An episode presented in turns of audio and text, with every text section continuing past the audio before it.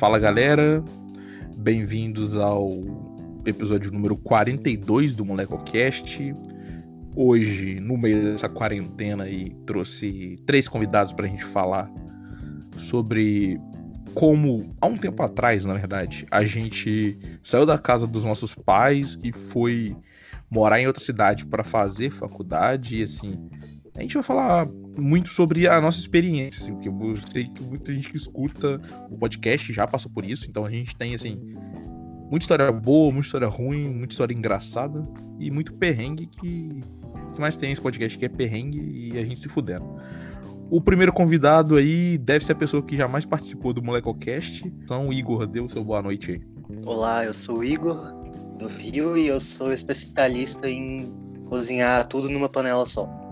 E você é especialista em gravar Molecocast também.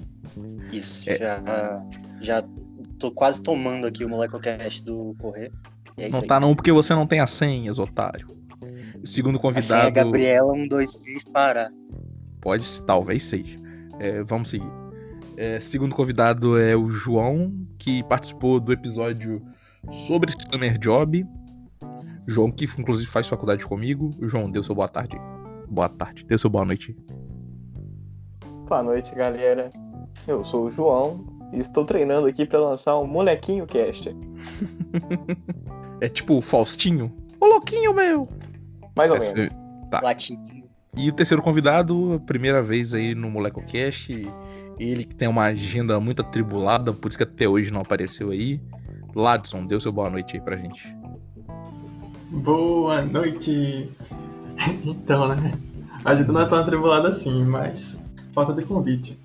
Que isso, Ladson? Aí é um desrespeito comigo aí, porque já te convidei muitas vezes. Essa é a primeira vez que eu apareço, mas enfim, meu nome é Ladson e eu sou de Recife. Mais, um, é, mais uma pessoa de Recife aqui no MolecoCast. Só pra pessoal se situar, né? Eu sou de Guarani e moro em Juiz de Fora por causa da faculdade. O João é de Pequiri e mora em Juiz de Fora por causa da faculdade. Ladson, fala o nome da sua cidade aí. E, mas você mora em Recife, né? Isso, eu sou de Belém de Maria e moro em Recife. E você, Igor? Eu nasci no Rio, mas meus pais não moram no Rio, é um dos dois. Então eu moro sozinho. Acabou o ensino médio, passando na faculdade. Claramente, Guarani não tinha opção de ter uma faculdade, né? Guarani não tem essas coisas, né? A cidade de vocês também, eu acho que não. Talvez a do Igor. Mas aí resolvemos mudar para longe. No meu caso, nem é tão longe. Só duas horinhas aí e uma hora e pouca de ônibus. Só que é tipo assim. Pô, eu sempre morei. Morei com o filho único, morei com os meus pais a vida inteira e fui morar com mais quatro pessoas. Eu fui mudar, eu mudei pra um quartinho de empregada, tá ligado? Ou seja, que cabia a minha cama e eu tinha uma escolha a fazer. Ou ficava minha mala pro lado de dentro do quarto, ou ventilador. E claramente eu priorizei o ventilador, né? Importância, né?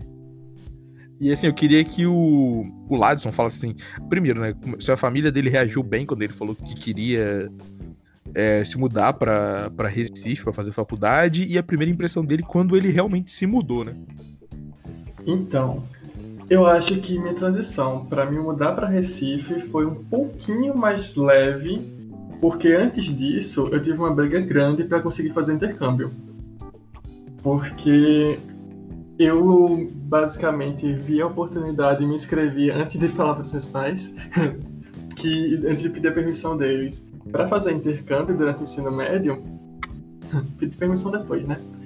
E a resistência da minha mãe em eu viajar por um semestre para outro país, morando numa casa de família e tudo mais, acho que já foi suficiente para eles perceberem que eu conseguia me virar sozinho, sabe? Me virar um pouco longe deles.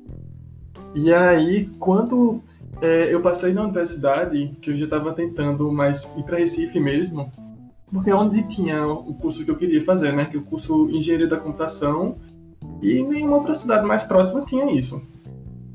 Na minha cidade, nem universidade tem. Então, a, foi meio que fácil para mim, além disso, porque outros amigos meus da, da escola de ensino médio também tinham passado lá. Que aí foi mais três meninas e um outro menino que eu tinha conhecido no intercâmbio, que é da cidade vizinha.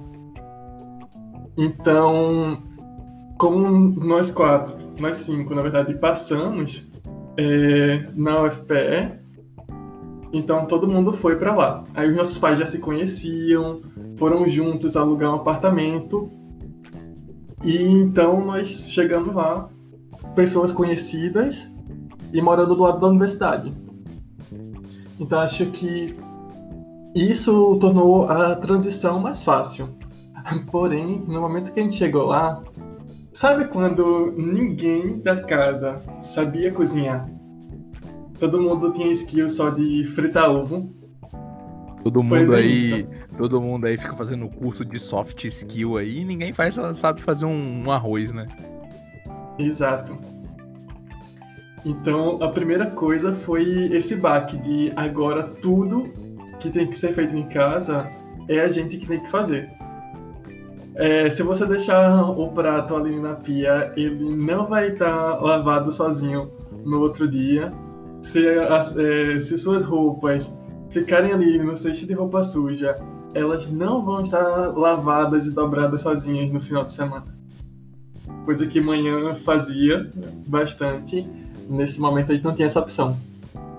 É, e outra que também seria também dividir, né? Porque quando eu fui, cinco pessoas no apartamento de dois quartos. Imagina essa situação. Num tinha uma triliche que as meninas ficavam, e no outro eu e Gabriel numa beliche. Olha, Então, te falar que tive a experiência de dormir numa treliche aí. Se tem coisa ruim na vida, dormir no terceiro andar de uma treliche, assim, seu- a, a cada momento a sua vida passa aos seus olhos e a chance de você cair lá de cima ou daquilo virar com você é enorme. E matar a pessoa de baixo, né? Porque normalmente a trilha. Exatamente. De baixo é de chão. Aí é bastante diferente essa situação. Porque quando eu tava aqui em casa, meu irmão tinha saído de casa já há algum tempinho, né? Então tinha todo o luxo de, de poder acordar no momento que eu quisesse acordar pra ir pra escola e ter o banheiro livre. Mas lá não, todo mundo tinha que sair no mesmo horário. Tinha fila de banheiro, tinha muita coisa, era um, era um espaço apertado para aquele monte de gente, sabe? Se todo mundo quisesse estudar na mesa, não cabia ao mesmo tempo. Então tinha, tinha revezamento para essas coisas e tal. Fora isso, acho que foi tranquilo até. Toda essa situação, pelo fato de eu estar lá com pessoas que eu já conhecia. E que a gente já se dava bem. Muito bom. E, João, fala aí, porque assim, o João eu posso falar mais, né? Porque, como a gente é amigo, eu sei de algumas coisas. Porque o, o Ladson já lançou um ponto que eu vou trazer mais pra frente, que assim, que é o cozinhar, né? Porque o João aí tem dotes culinários aí de causar inveja em todo o Brasil, entendeu? Ô, João, como é que foi essa experiência de mudar pro Ju fora pra fazer faculdade e não morar mais com seus pais? Eu mudei, eu ainda tava fazendo ensino médio. E aí foi assim. Minha mãe recebe, tipo assim, tem, tem um apartamento lá em Juiz Fora de herança, né, da mãe dela. E aí era alugado. Era, era uma fonte de renda boa aí, mas culminou da minha tia-avó morrer na mesma época que o contrato acabou. Então os móveis da casa dela podiam estar livres assim. Então aí acabou que ela doou. Tipo, no caso, a, minha tia doou pra, pra gente. Aí mobiliou lá a casa, então tava a casa pronta pra alguém. E aí foi eu.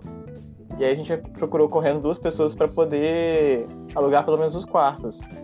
E aí seria a minha fonte de renda, o dinheiro que eu vivo. Eu já- tipo assim, eles pagariam direto pra mim. Digo assim, então eu já cheguei indo pra Juiz de Fora com 16 anos, saindo aqui de casa. E entre aspas, independente financeiramente, sabe? Então foi tudo junto assim, tipo, eu tinha que fazer minhas coisas, tinha que fazer minha vida, cuidar já do, do dinheiro, e é isso, morar em outra cidade. E morar em uma cidade que tem, tipo, coisas, sabe? Porque Pequeri tem 3 mil habitantes. Aqui não tem nem elevador. Então, assim, vocês terem noção de como eu não era acostumado com nada na vida, sabe? Nada de cidade grande. Até ir pra Juiz Fora. Mas, assim, as, as primeiras necessidades não foram alimentícias, digamos assim, porque RU almoço e janta, lá que eu fazia ensino médio federal. Depois fui pra faculdade, almoço, RU, almoço e janta. Final de semana tem almoço da RU. E na época Subway era barato, então Partiu Pingo Nui, que é também um, um jeito da gente jantar fora. é, uma lanchonete aí muito boa. Inclusive saudades. As dificuldades que eu tinha era acostumar de viver na cidade grande, porque, por exemplo, eu, no início eu, eu moro na Zona Sul e estudava na Zona Norte. Aí eu atravessava a cidade não inteira, mas assim, grande parte da cidade. O, o X-Forano, ele é, ele é metido. É uma população que, tipo assim, você que não tá acostumado, eu que sou uma pessoa fofa, e tô acostumado na minha cidade, todo mundo dá bom dia, cumprimentar, conhecer. Quando eu chegava em Juiz Fora, que as pessoas nem fingiam que vocês existiam, ou então, tipo, tá passando na rua, você tá no caminho da pessoa, a pessoa fixa o ombro, porque ela não vai ceder para você a licença, então você vai brecar nela. E aí, nossa senhora, eu odiava tudo e todos. Então eu só ficava na casa, em casa ou escola, e vinha pra Pequeri, tipo, assim que acabava minha aula na sexta. Tipo assim, minha maior reação primeiro foi não gostar das pessoas. Agora eu já cago. E é isso, né? E você, Igor, como foi aí esse rolê de morar sozinho no Rio de Janeiro? Então, é, quando eu saí do, do ensino médio, na real, eu tava estudando pro ITA. Então eu não nem me preocupava em entrar na faculdade direto, sabe? Porque eu sabia que eu não ia passar do ITA do terceiro ano. Só que depois de um tempo eu decidi que estudar química no nível do ITA não era para mim e eu odeio química. Aí eu pensei, cara, qual vai ser a minha segunda opção? Eu tava morando em Goiânia nessa época com a minha mãe. Aí eu pensei, vou voltar pro Rio, que é a cidade onde eu nasci, e vou fazer faculdade lá. Aí eu fiz o Enem, passei primeiro na Federal de Goiás, e no meio do ano, no SISU do meio do ano, eu apliquei pro FRJ, sem falar pros meus pais nem nada. Eu só liguei pro meu pai e falei, pai, seguinte, eu vou mudar pro Rio. Aí ele, quê? Eu falei, ah, pai, você vai ter que aceitar. Meu pai morava no Rio na época. Ele falou, mas Igor, eu tô me mudando daqui. Aí eu descobri é. que meu pai ia embora pro Rio. Aí... Comunicação é tudo, né? Exatamente. Aí eu. Acabou que eu fui pro Rio assim que meu pai foi embora do Rio. Então eu morei sozinho. Chegando no Rio, eu fui para uma república com duas outras pessoas e eu dividi o banheiro. No começo eu não fiz muita amizade com as pessoas da República, mas eu fiz muita amizade com as pessoas da faculdade, principalmente do 3A. E eventualmente chegou um cara mais mais extrovertido na República e acabou que todo mundo fez amizade, então foi bem legal esse tempo que eu passei na República. Cozinhar não era um problema muito para mim, porque eu sempre gostei de cozinhar, eu só odiava lavar louça mesmo, mas eu sempre lavava para não deixar, né, na pia pros outros. É, esse é um fato que quando você tá morando em república, se você deixa para lavar a louça amanhã, vai ficar a louça suja lá na pia e vai atrapalhar as outras pessoas. Então, o ideal é lavar antes. É fun fact aí da minha vida, que tipo uma menina que ela não tinha muito utensílio, né? Aí ela usava a frigideira dos outros. Até aí eu não ligo de usar minhas coisas, a não ser que eu veja alguém raspando a frigideira com uma colher na minha frente. A vontade de agredir é assim, enorme. Aí ela usou minha frigideira, ela sabia que eu ia ficar em casa no final de semana, não ia para Guarani. Ela veio para Guarani e ela deixou a frigideira suja na pia. Eu falei, eu falei, eu não vou usar essa frigideira o final de semana inteiro, porque eu não vou lavar, tá ligado? Vai ficar na pia. Isso é uma coisa que eu descobri depois, inclusive, que você tem que lavar a pia, porque a pia fica fedida também. Eu não sabia disso antes, eu achava, caraca, você lava a louça, a pia se lava sozinha, né? Aí mas não, você tem que lavar a pia e isso é uma coisa triste que você descobre. Depois dessa república, eu passei um ano nela, eu acabei me mudando para um apartamento e eu tô morando sozinho desde então, completamente sozinho e triste, mas é bem, sempre você pode fazer rolê, né? É, exatamente. É, inclusive, uma das coisas da minha vida era isso. Tipo assim, eu nunca le... eu só levei pessoas pra rolê na minha casa uma vez, porque meus vizinhos eram muito chato e eu morava de frente pro síndico, né? Então, tanto é igual o João é meu amigo, sei lá quanto tempo, ele nunca foi na minha casa, tá ligado? Eu sempre frequentei a casa dele. É... E ele diz sempre, eu falo é sempre mesmo, era segunda, quarta e sexta, após a natação a gente descia e dava um jeito de passar no Bahamas, que é o mercado da cidade, e comprar algo para comer lá em casa. Não, eu já vou trazer esse ponto aí da comida. Vou trazer o ponto da comida, que é o seguinte. Cara, eu sei lá, eu sempre fui muito agraciado, tipo assim, de todas as vezes que eu precisei cozinhar morando em casa, é porque eu quis, tá ligado? Porque um dos meus pais estava trabalhando e eu precisei, mas tipo, os meus pais sempre cozinharam, principalmente a minha mãe, né? O meu pai é mais o meu pai é a pessoa que lava os pratos. Aí, tipo assim, quando eu mudei, eu sabia fazer. E antes de eu mudar, eu pedi minha mãe umas dicas de umas coisas. Só que, cara, é o que o João falou de a gente ter refeição lá. Então, assim, Ah, não me importava muito em fazer arroz, eu não como muito feijão, então assim, eu levava uns lanches prontos para me comer de tarde ou depois da natação, principalmente às vezes que a natação eu saía tipo meio que esgotado, levava umas frutas, levava ovo, presunto, mussarela, que como por morar perto, eu vim em casa duas em duas semanas, eu podia trazer comida. E uma coisa ou outra e umas porcarias assim, tá ligado? E as outras coisas eu comprava em de fora e tal. Então, assim, eu nunca fui de cozinhar, cozinhar em casa, só quando eu queria fazer alguma coisa diferente. É, mas eu tinha os dots, tá ligado? Que é um dos pontos, tipo assim, se precisar, eu sei fazer. E assim, as coisas que a internet trouxe é o Google, tá ligado? O tudo gostoso aí, os canais no YouTube estão aí pra salvar qualquer pessoa. Hoje mesmo eu fiz uma massa de pizza de frigideira com dois ingredientes, só água e farinha, tá ligado? Aprendi essa porra na internet. Mas o João, o João não tem esse dom da culinária aí. Eu posso dele eu posso falar porque a gente já já fez refeições juntos muitas vezes aí, que na casa dele é assim, funciona na base da fritura e de tudo que dá para ir no micro-ondas. A gente ia, ia jantar na casa dele, a gente comia batata, pão com alguma coisa ou nugget gigante, que eu chamo de chinelo, que é um aquele nugget, aquele bifão de nugget que eu comia no pão inclusive ou lasanha, mas eu odeio lasanha, então essas coisas. João, fala pra gente dos seus dotes culinários, assim. Se aprofunde, né? Porque, assim, você cresceu com seus pais, mas você nunca precisou cozinhar. E aí você morou fora e ainda não precisou cozinhar. Realmente, eu nunca cozinhei na vida, assim, direito. Agora que eu tô cozinhando, inclusive... Mas, enfim, isso é depois. Tipo, agora que eu divido as funções da casa, né? E aí, me... tipo assim, como eu sou ruim em tudo da casa, é... Tô rindo aqui de nervoso. Eu, eu quando eu mudei pra, pra morar sozinho, né, a, a, a, minha higiene foi nivelada estilo até já parecida, entendeu? Tipo, é, é ali assim. O, mínimo para sobreviver, entendeu? E como eu estou vivo, então assim, deu certo. Só que aqui em casa minha mãe meu pai eles são mais a favor de, de muito mais regras aí então, enfim, tô aprendendo bastante coisa aqui. Espero, espero sair com formação completa em tarefas de casa. Mas antes, antes era, era, era mimadíssimo mesmo, antes de mudar. Mas tá. Tanto é que, assim, o que, que eu comia, assim, quando eu não tinha, como é que eu dizer, um lanche? Uma das, uma das melhores tecnologias que esse mundo já fez foi a torradeira. Aquela que você bota realmente dois, dois pãozinhos de forma e desce. E aquilo era meu tudo, porque eu tava no café da manhã era dois pão de forma, e aí no café da manhã era com manteiga ou requeijão. E quando eu voltava da faculdade, tarde da noite, eu já tinha jantado na faculdade 5 da tarde, e aí eu só tomava um, cafezinho, com uma coisa assim simples, era aquele pão de novo, só que agora com o quê? Com batata palha, ketchup e maionese, que é um traço da culinária brasileira aí. E, e era isso que eu sabia fazer. Eu sabia fritar batata, eu sabia fritar linguiça, fritar ovo. Ovo respingava bastante óleo, mas saía. É, arroz, eu nunca boto sal, sempre esqueço. Agora eu tô aprendendo. Deixa eu ver. Ah, estrogonofe. Estrogonofe eu aprendi. Estrogonofe eu aprendi depois de um tempo. Porque quando eu mudei também, o Marcelo, que era o que morava comigo, ele cozinhava super bem. E ele não se importava de cozinhar para todo mundo. Continuei mimado, mas pelo menos o estrogonofe com ele eu aprendi a fazer.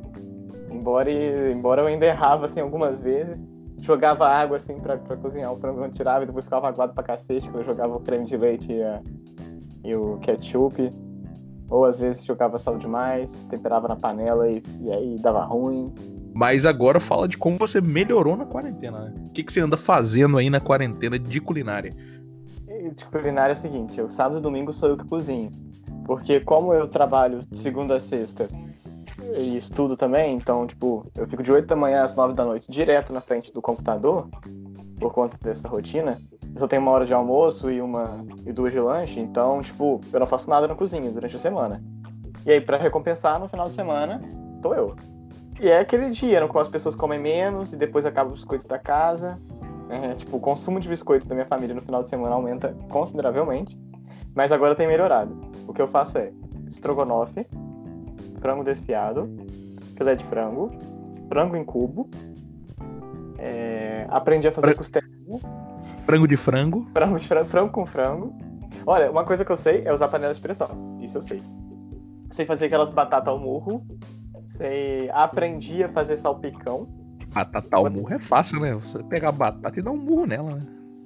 Cozinhar na panela de pressão para ir rápido. Essa é a nossa.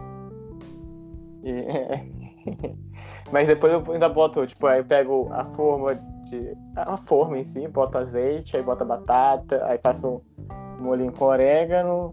Ah, esqueci outro negócio. Pimenta Páprica do reino. picante. Uns negócios assim, isso. A minha mãe tem, tem toda uma. Uns pozinhos ali que a gente joga pra fazer o, o molho. Joga um pouquinho de alho, pica alho. E. Enfim, fica bom. Queijo ralado também é bom. Mas tá tudo muito caro, né? Então. Então eu tô me reduzindo ao, ao frango, assim, pelo menos. Ou, ou linguiça. Tô aí, mas eu aprendi a fazer costelinha. Carne moída. Eu achei que dá muito trabalho. Eu prefiro as coisas que você só pega e deixa, ela se faz sozinha. Tipo assim, arroz, sabe? Mas estamos aí. Minha mãe fala que o lema, que lema na cozinha é não pode ter preguiça se você escolheu cozinhar. Então bora. Ah, e tem uma coisa que eu faço aqui em casa. No jogo dos tronos da cozinha. Jogo dos Tronos da cozinha. Não, mas minha mãe tem ajudado muito. Tipo, ela nas primeiras quatro semanas, depois do primeiro desastre, que foi o primeiro dia deu na cozinha aqui em, em Pequeri, ela me ajudou bastante no sentido de, tipo assim, não, faz assim, faz assim, deixa eu te ensinar. Agora, Sua mãe é a Paola Carosella dando aula pro pessoal do Masterchef, né?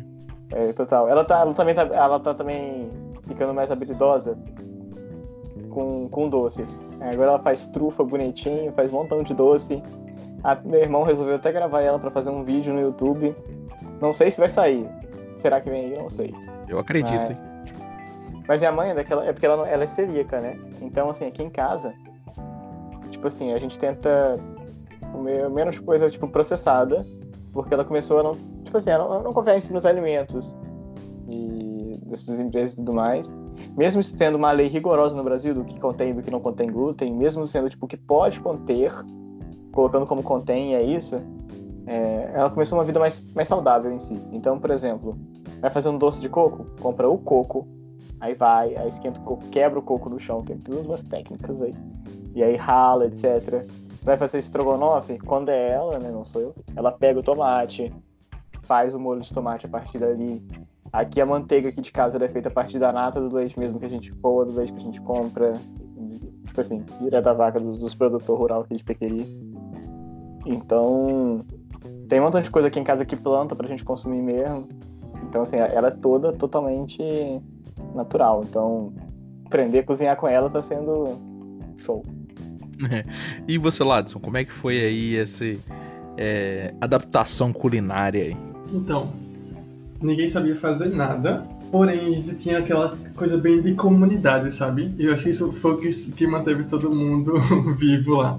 É porque a gente era muito comunitário. A gente tinha meio que um cardápiozinho que todo. que pelo menos o jantar, né? Que era a única refeição que a gente realmente fazia em casa.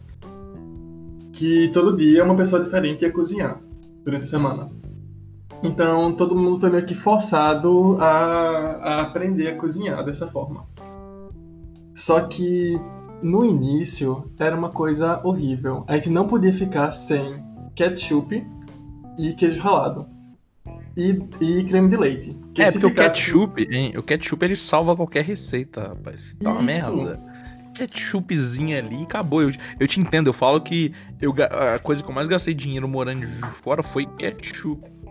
Se a comida ficar com. que não, não tiver um gosto muito legal, você coloca um ketchup. Se ela não tá.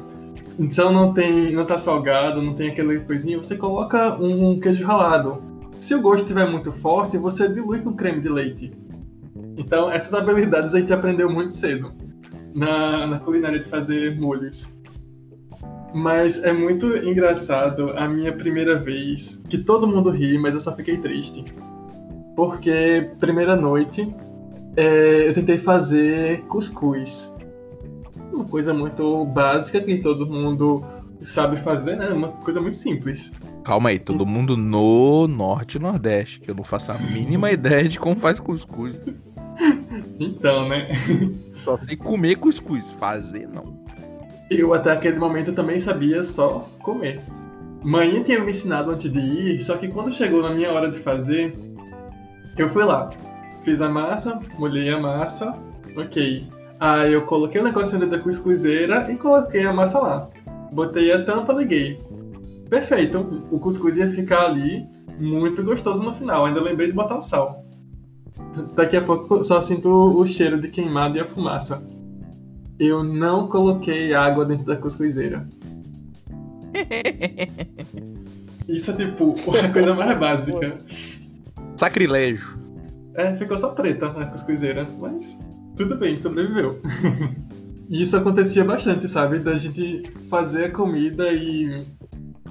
Uma coisinha aqui, outra coisa ali dá errado, ficar salgada demais, ficar sem sal. Mas a gente vai aprendendo. Cuscuz, depois dessa experiência, eu passei quase um ano sem tentar fazer novamente. A primeira coisa, a primeira coisa de culinária que eu dominei foi o arroz. O arroz soltinho. Foi uma, era uma coisa. Quando todo mundo quando ia fazer arroz me chamava. É, a segunda coisa que a gente dominou lá como coletivo foi o macarrão. Porque o macarrão, para ele não ficar grudado, é. Pra você que não, não sabe da, da, das manias, aí eu sempre trocava de tipo, usava aquele parafuso, algum outro tipo que não grudasse tão fácil, sabe? Porque espaguete sempre vira um macarrão, junta tudinho. Mas com o tempo a gente foi evoluindo como um coletivo, então isso foi legal, porque todo mundo aprendeu um pouquinho, alguns mais, outros menos. Depois disso, hoje em dia todo mundo a gente, a gente é, quando começou a ganhar dinheiro, né? Então a gente parou mais de cozinhar, a gente começava a sair mais ou, ou pedir mais pelo iFood ou algo do tipo. Mas no, nos dias mais recentes a gente consegue tranquilamente fazer uma boa refeição, uma refeição decente no final de semana, com todo mundo ajudando algo do tipo, ou até uma pessoa só cozinhando, sem, sem dar defeito para ninguém. Então eu fico muito orgulhoso da evolução que, que aconteceu lá nesses anos. Porque quando eu cheguei lá, eu só sabia fazer coisa doce. Eu sabia fazer bolo, sabia fazer brownie, cookie, essas coisas, sabe? Porque era só o que eu cozinhava aqui em casa antes. Mas agora eu consigo fazer essas coisas até relativamente bem. E consigo cozinhar quando, quando eu tô com vontade. Muito boa. É, Igor, fecha pra gente o papo de culinária morando longe de casa. Pior que eu não tive muita dificuldade, porque assim, é, eu já gostava de cozinhar antes, cozinhava bastante, inclusive. Às vezes, minha mãe queria uma coisa que eu não gostava, eu falava, pode deixar que eu cozinho. E tive outra vantagem também, que é eu não tenho costume de comer arroz nem feijão, sabe? Eu muito raramente como arroz e feijão. Normalmente a gente come duas vezes por mês. É, então a gente come batata, vai substituindo, sabe? Por outros outras coisas, legumes. Então, isso foi uma coisa que ajudou, porque fazer arroz e fazer feijão é meio que um saco, demora demais. Principalmente feijão. Arroz é até tranquilo, mas feijão é muito ruim de fazer. Mano. O que eu comia principalmente era macarrão, porque a culinária italiana é simples e maravilhosa, né? Você joga um alho, um, um tomate, um alho poró ali, aí cozinha o macarrão, joga na frigideira com azeite, tá ótimo, fica uma delícia e coloca um bife de lado tá maravilhoso. Então eu não tive muitas dificuldades assim em cozinhar, não. Também comia bastante na faculdade, principalmente no começo, que eu ficava a manhã e a tarde inteira. E foi isso. Você é um, cara cheio de dotes culinários, né? E assim, passando pro próximo ponto, que para mim são dois pontos, na verdade, que, que eu acho muito interessantes, que é, pelo menos para mim, uma coisa que o João já falou, né, de mudar de uma cidade pequena para para uma cidade grande, no caso de fora, só 700 mil habitantes, mas ainda assim, para os 7 mil de Guarani, tá ótimo. Eu queria que, começando pelo Ladson, falasse assim, se ele quais foram os principais perrengues que ele passou ali, porque tipo assim, e também se ele sentiu esse choque de mudar de cidade pequena para uma cidade muito grande, né, para uma capital no caso dele. Então, é, eu acho que a primeira coisa que a gente sentiu foi ônibus. Ninguém sabia pegar ônibus. Porque aqui em Belém de Maria só passa um ônibus para a cidade vizinha por um lado ou para a cidade vizinha do outro lado, quatro vezes no dia. Então, ter lá trocentos ônibus passando para todo canto foi bem diferente. Tem até uma história um pouquinho engraçada que no primeiro final de semana que a gente estava lá, é, a gente foi fazer uma expedição para o, o, shopping, né? A gente foi para o shopping Rio Mar. Edição. É. porque foi bem aventureiro. A gente perguntou ao porteiro do condomínio como é que chegava lá, porque nessa época ninguém sabia usar o Google. Aí a gente perguntou como fazia, aí ele falou quais ônibus pegava. A gente foi pro shopping. Bateu perna, tomou sorvete. e aí na hora de voltar, a gente perguntou para um dos seguranças do shopping como fazia para chegar na UFPE. Porque o UFPE é do lado de casa, da UFPE a gente sabia chegar em casa. Então ele falou pra gente pegar o metrô. A gente pegou o ônibus pro metrô, né? Chegou lá na estação Barro. E aí tinha dois ônibus que levavam pra UFPE. Um era o Barro Macaxeira 101, que passava pela BR-101, que era bem na frente de casa. E o outro passava, era o Barro Macaxeira Várzea, que ele passava por trás da universidade, indo bem longe de casa. Adivinha qual a gente pegou? Claramente o Várzea. Então, isso, na, no final de semana, antes das aulas começarem, a gente, de noite, pegou esse ônibus. Quando a gente passou pelo Cefis, que é uma parte lá da universidade, que ele já ia entrar pra Várzea, aí eu pensei, eita, a gente tá indo pro lugar errado, vamos descer. Então todo mundo desceu e ficou ali na parada do Cefis, esquisito, um lugar que é famoso por acontecerem assaltos. E todo mundo sem saber como chegar em casa. Totalmente perdido. Desceu no meio da rua. Então, aí a gente é, perguntou ali, o pessoal falou que tinha um ônibus lá que, que ia pro lado que a gente ia, né? Que passava lá na frente de casa. e aí a gente ficou esperando. Passou-se meia hora, passou os 45 minutos e nada desse ônibus aparecer. E aí a gente começou a passar, passava os táxis, a gente começou a passar a mão pro táxi, né? Até que um deles parou, então a gente pegou um táxi para ir para casa. Depois de passar 45 minutos lá. Nisso a gente nem perguntou quanto era. É, é, nem perguntou, pediu nada, né? A gente já perguntou quanto que ele cobrava para deixar a gente lá. A gente só falou onde era, perto do, dos motéis, que o motel era referência, porque era do lado de casa também. E aí ele levou a gente. É, literalmente ele atravessou a rua. Tipo, ele fez, andou até o final da rua, dobrou à direita, do outro lado da rua era a casa da gente, a gente não sabia o quão próximo a gente tava.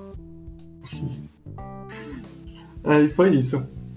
Acho que isso foi, foi a principal coisa, porque pelo fato de a gente morar perto da universidade, o nosso dia a dia era muito próximo do que a gente tinha aqui, é, aqui em Belém, porque a gente só pegava o circular de manhã, que é o, o circular que, da própria universidade, que passava na frente de casa, porque é ali nas ruas ao lado ele passa. Então ele pegava ele para ir para a universidade e pegava ele para voltar. No dia a dia a gente só ficava nesse, nesse vai e vem, então não foi um impacto tão grande, sabe? Sim. Igor, você, como é que foi esse impacto da mudança? Cara, é, eu tive uns perrengues com pegar ônibus, porque eu não era acostumado, na real. É, antes em Goiânia eu tinha carro disponível e assim morava perto do centro, então as coisas eram sempre próximas. Tipo, Uber sempre deu muito barato. Mas o Rio, que é uma cidade gigante, mesmo se você morar perto das coisas, normalmente o Uber dá caro pra caramba, então não vale a pena. E o transporte no Rio também é, é ok, digamos assim. A parte do Rio que eu conhecia era a parte que tinha metrô. E eu me mudei para uma parte que não tinha metrô. Então eu tive que aprender a pegar ônibus. E numa dessas vezes, obviamente, eu peguei eu peguei um ônibus que estava indo para o sentido contrário, que eu descobri depois que não importa se dois ônibus, dois ônibus têm o mesmo número, você tem que saber o sentido que ele está indo também.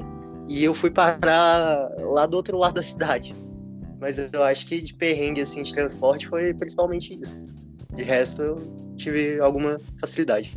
Você, João, pegando ali o 525 para subir, ou 535 no sentido contrário para subir também, ou pegando o 45 e descobrindo depois que você já pagou a passagem que ele não passa na engenharia. E o único sentido de a gente pegar esses ônibus é para não ter que subir o morro da engenharia a pé. E aí você vai ter que subir o morro da engenharia a pé. Fala pra gente aí. Então, o meu, meu maior problema com ônibus não foi nem pra, pra engenharia em si, porque eu já tava morando na, em Juiz de Fora tem um ano, né? Meu problema foi lá pra ir pro IF. Aí beleza, né? Tipo, tem vários ônibus que passam na Zona Norte, até acostumar. Tinha o nosso, tinha, tinha o meu saudoso 611, 612. Isso, o Grambler explorado, inclusive era meu favorito, porque ele parava lá perto de casa. Era o seu E aí? favorito? Era o meu favorito. Ele parava na porta da minha casa. A gente não pode ter o mesmo favorito, não? Não.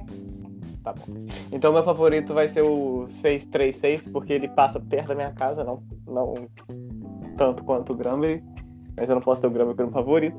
Meu problema em ir era o seguinte, eu sempre ia com muito sono, obviamente, que é seis e meia da manhã. Beleza, então às vezes eu dormia, eu tomava Rokutan na época, e uma das, das consequências do Rokutan na minha vida foi sono, sono louco. Então, às vezes, eu dormia no ônibus, indo, e aí eu passava três pontos da- do, do IF, até mesmo voltando. Teve uma vez que eu voltei, tava voltando do IF, eu, eu dormi tanto no ônibus que eu praticamente, quando eu acordei, eu já tava, tipo, chegando na Zona Norte de novo. O ônibus foi, foi na Zona Sul, deu a volta, foi todo o Grambre, todo o bairro aí do, do Molecão.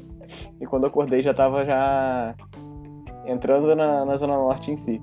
E aí eu dei mais uma volta, né? fazer o quê? Aí conheci bastante bairro aí bonito. E aí foram muitos dias. Assim, tem dias que eu perdia só um pouco, assim, um ou dois pontos, mas tinha dias que era louveira. Então o meu, meu maior problema era que eu sempre dormia nos ônibus. Mas e outros perrengues? Passou não?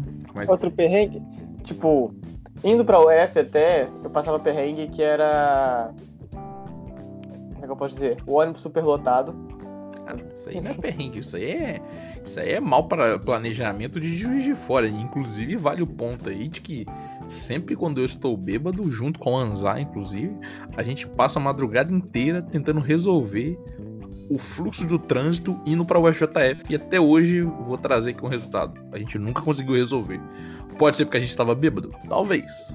Pode ser porque o trânsito não tem como resolver? Muito provavelmente é essa a opção. Porque tem até projeto na faculdade pra fazer isso e até hoje eles mesmos não conseguiram resolver. E, e aí, tipo, às vezes eu não conseguia entrar no ônibus, ou às vezes eu. A gente chegava atrasado nas aulas, chegava atrasado em qualquer coisa.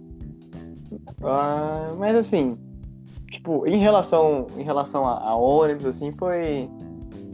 Foi, foi tranquilo. Meus maiores perrengues em Juiz de Fora foi porque eu fui assaltado, né? Meu perrengue de ser assaltado foi assim, tipo, tava eu voltando do, do ensino médio e aí eu tava indo pegar o ônibus pra Pequeri. E assim, eu tava tipo, com, uma, com um trabalho de artes, que era uma, uma impressão em folha 3. E aí começou a chover, e aí eu, meu Deus, eu tenho que correr pro ônibus. Aí, enfim, coloquei o trabalho dentro da, da blusa, dei o meu jeito, mas mesmo assim, tinha que chegar num lugar coberto, que era o ponto de ônibus, o mais rápido possível. E aí eu passei por um. por uma. Por uma das grandes avenidas da cidade, só que num ponto meio. É. Como é que eu posso dizer? Tipo, a gente acha que é meio, meio. meio não tão legal, mas era de tarde, tipo, era 5 da tarde. E aí, beleza, tava eu lá, passando por esse ponto porque era o lugar mais rápido de chegar no meu ponto de ônibus. Do nada, tipo, tava assim, tipo, passava vários carros, do nada, tipo, parou de passar carro. E um cara começou a, a me seguir, assim, tipo, a chegar do meu lado, chegar cada vez mais perto. E começou a conversar comigo. Tipo, opa, é, boa tarde. É, eu, boa tarde, tudo certo. Ele, sim, tudo certo. Eu queria dizer pra você que aqui eu sou, sou quem manda na área. Então, se tu tiver algum problema. Eu já escutei essa história. Não, eu já escutei essa história tantas vezes. Mas olha, aí eu. Ô, que legal, hein? Muito obrigado, viu? Eu tô ali seguindo que eu tenho que pegar meu ônibus. João Inocente. E aí. Ele. Ah, beleza. E aí ele fez uma piada, sabe aquelas. Tipo assim, eu não, não lembro qual que foi, eu juro pra vocês. Mas era um tipo assim, tu conhece Tufik? Que Tufik? O Tufik esperto. Sabe? Umas assim meio, meio besta, mas ele fez, ele fez uma, um trocadilho nesse sentido. Mas eu acho que não foi esse. Porque ele tava, ele tava no modo simpático, né? Aí de repente eu comecei a ir mais rápido e ele ficou um pouco pra trás. Eu, Beleza, que cara maneiro, né? Veio anunciar que, que é legal. De repente, eu sinto uma mão aqui no meu ombro, me jogou contra a parede assim. Era ele, sacou, é, tipo, mostrou a arma no- na cintura, né? Levantou a camisa e virou. Ok, agora tu passa todo o dinheiro que você tem e o teu celular aí é, agora pra mim. E aí, beleza, passei meu celular. O, na verdade, o meu celular que eu passei era, era um. Tipo assim, celular velho que fica na sua casa, sabe? Porque o meu tinha quebrado, de fato. Então. tentou, mas não conseguiu. E aí eu falei que o dinheiro. Não conseguiu, né? Porque eu fiquei sem celular por um bom tempo. Mas enfim. E o dinheiro que eu passei, eu falei, ô moço, eu não tenho nenhum dinheiro, não, eu sou estudante, velho. o que eu tenho aqui é o meu. Deixou e falou, não, não quero isso não. Então, beleza, eu fiquei com o meu passe pra poder voltar pra Pequeri. E, e aí ele me tirou da parede, me, tipo assim, me botou no caminho de volta, assim, forçado. Aí é, eu senti o cano da arma aqui na minha nuca. E aí ele falou assim, tipo, corre, não olha para trás, que senão tu leva um tiro na testa. Eu, com toda a adrenalina que eu tava, primeira coisa que eu fiz, ah, e olhei para trás. Aí só vi o, tipo, é, a parada em si, né? E aí, aí que eu me dei conta, né? Carregou a mensagem. Aí eu saí correndo. Saí, tipo, correndo, correndo, correndo. E aí eu tive a melhor ideia, que foi copiada em Game of Thrones.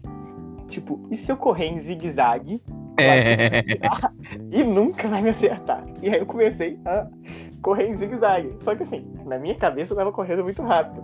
Depois que, tipo assim, eu me dei conta, velho, que eu tava, tipo, meio que andando rápido, porque eu não tava com as pernas, tava com as pernas bambas, sabe? Tipo, quando eu cheguei no ônibus, as pernas estavam ainda muito bambas. E aí eu falei, caraca, então eu não corri. E aí eu, tipo assim, era essa hora que eu passei como retardado mental, andando em zigue-zague sem mais ninguém na rua. E, e é isso. tipo, todo Sabe um fun fact que eu nunca comentei, porque assim, toda vez que o João conta essas vezes, é que não faz sentido nenhum o cara falar pra você não olhar para trás, sabe por quê? Porque o bandido fala isso para você não ver o rosto dele, mas você já tinha visto o rosto dele porque ele te cumprimentou, entendeu? Para mim. Acho que, tipo, era um negócio tão amador, sabe? Eu ser um, um assaltado amador e ele um bandido amador. Mas. O cara tá ali no. Hoje é meu primeiro dia de trabalho. Aí ele tá nervoso assim, ele andando de um lado pra outro no ponto de ônibus. Não senta ninguém aqui pra me roubar. E ele falando isso com a arma na mão, assim, balançando a arma. Foi, foi tudo muito novo ali, uma experiência nova, mas é. Ou, oh, eu não consegui identificar a idade dele pela cara, viu? É só, é só esse um outro, outro fato. Mas enfim, vida que segue. É, foi, teve mais roubos, mas esse foi o melhorzinho. Assim, de, de 0 a 10, 8. Foi assustador pro cara também, sabe? Que ele chegou, caramba, mano, tô aqui conversando com ele do nada nessa rua deserta, ele ainda não entendeu que eu quero celular. Que porra é essa? Assaltar é muito mais difícil que eu esperava. É, bem, bem, o João foi mais tranquilo. Vai, Ladson, conta aí. o meu assalto foi exatamente quando eu completei um ano de. Um ano não, um mês de Recife. Aí tava eu e minha amiga Rapidinho. voltando. Eu, eu, Ladson, antes de você continuar, queria assim. Quando você mudou, você tinha assim na sua cabeça assim, cara, eu vou ser assaltado, cara, eu vou ser assaltado. Cara, eu vou ser assaltado. Porque eu, quando eu mudei pra Juiz de Fora, eu era assim, tá ligado? Eu olhava pra trás toda hora e, tipo assim, não, cara, você assaltado. Só que aí eu falei, aí existia aquela conta lá da probabilidade de você ser assaltado, né? Aí eu falei assim, se o João já foi assaltado três vezes, já foi assaltado pra mim e pra ele, entendeu? tá tranquilo. Minha estatística tá livre, pra esse ano pelo menos. Mas continue lá. não, eu, tipo, eu não pensava assim que eu ia ser assaltado. Tanto é que a gente andava lá no começo de qualquer jeito, a qualquer horário. A gente tava voltando para casa, tipo, 7 horas da noite a parada tava vazio, tudo escuro ali, né? Tipo, é relativamente perto, é uns 50 quilômetros da parada. 50 quilômetros, 50 metros da parada pra o portão do condomínio. Então, tipo, é perto, mas é um bequinho escuro. E aí a gente saiu dali e foi andando, conversando, olhando para cima, todo distraído, né? Nem pensava em nada, nem olhava pros lados nessa época. E aí, quando a gente entrou nesse bequinho, vem um, um, um boy de, de, bicicleta. Aí ele vem andando pro meu lado. Aí quando eu olho que eu tô encurralado entre ele e uma árvore, aí eu. Eita, fodeu. Aí ele fala, não se mexe, não corre. Aí eu, pronto, ferrou. Aí quando eu olhei pro lado para ver minha amiga, né? Quando eu olho, cadê minha amiga? Quando eu olho pro lado do condomínio, já vai ela lá na frente com a, com a mochila pra cima, correndo, feito uma desesperada. E aí eu fiquei lá, fiquei pro assalto, né? Aí eu só. Tá. Aí ele passa o celular. eu só peguei assim no bolso, passei pra ele, e ele falou, não faz nada. Aí eu, tá. Aí ele saiu, embora pela BR e, e sumiu. Nisso, eu tava bem tranquilo, nem parecia que eu realmente tava sendo assaltado. Que, aí quando eu cheguei no, na porta do condomínio, tava todo mundo lá, tava o porteiro, minha amiga, um, um bocado de vizinho, tudo observando e perguntando se eu tava bem e tudo mais. E eu tava tipo, tô, tudo, tá tudo ok. Eu fui bem tranquilo. No momento que eu cheguei em casa, aí meu coração começou a acelerar e, eita, eu fui assaltado. foi bem uma reação bem tardia. Ah, Mas essa foi a única vez que eu fui assaltado. É, isso é muito coisa de gente interior, né? Porque quando você tá numa cidade grande, você percebe quem é do interior porque o cara, primeiro, ele dá atenção para as pessoas na rua. Se alguém falar com você, você responde. E pessoa de cidade grande jamais faria isso. Só ignora. E outra é que a pessoa de interior também normalmente vai andando, saca? É, muito vislumbrada, vai pensando na vida e o cara de cidade grande só vai triste andando na direção que ele quer ir. Então, sei lá, tô no Rio há um bom tempo e eu nunca fui assaltado no Rio. Vou trazer o ponto aí que tentaram me assaltar no Rio, mas assim, complementando o seu ponto, é porque a sua vida é amargurada, né, Igor? Fazer o quê? Mas eu tava na Zona Sul, e aí a minha teoria de que na Zona Sul ninguém, ninguém assalta de revólver é válida até hoje, né? Ninguém me comprovou o contrário. Zona Sul, como a maioria é branca, fala assim, não, vamos assaltar de faca, né? Mas tranquilo. Aí tava eu e o Leone, um amigo meu, a gente tinha ido pra competição de natação e a gente foi pra um hostel. Aí eu tava saindo pra, do hostel pra ir pro hotel ali na, na, na, na praia, em Copacabana, pra pegar o meu kit pra competição de natação. Eu e o Leone, a gente andando assim e tal. E eu vejo um cara do nada gritando mim, ei! E aí a gente olha, e aí o cara já, tipo, sacou uma faca, tá ligado? Só caí assim. Aí eu tava, tava, tava ali, né, irmão? Eu, 1,90m, muitos quilos, já lutei. Maluco numa faca. Um X1 numa faca, eu vou lutar. Tendo Leone junto comigo, que faz Krav Maga, eu falei, irmão, a gente vai assaltar esse cara, se esse cara der mole, entendeu? Essa faca vai ser minha daqui a um minuto. Só que a gente é dois, dois bundão, falei, eu não. Tipo assim, eu não sou de brigar, eu não sou de nada. Então o que, que a gente fez? A gente.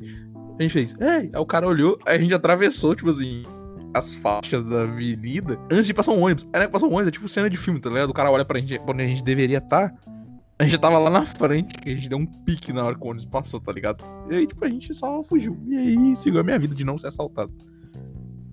Não, é, o Leone. Eu falei, você tem que, tem que ter a habilidade de ignorar categoricamente, fingir que a pessoa nem existe, não, e só sair, saca? É isso aí que você faz. Olha, eu, eu aprendi isso. Porque, por exemplo, teve uma vez que eu, eu tenho muita cara de assaltável. Eu sou a pessoa assaltável. Já me considerei isso. Sério. Tipo assim, eu peguei uma carona pro Rio, porque meu pai meus irmãos moravam lá. E aí, tipo. É... Sério, o cara me deixou ali na Tijuca, na Praça Afonso Pena. E aí, cara, era literalmente só sair do carro e entrar no metrô, que era, sei lá, 15 passos. Beleza.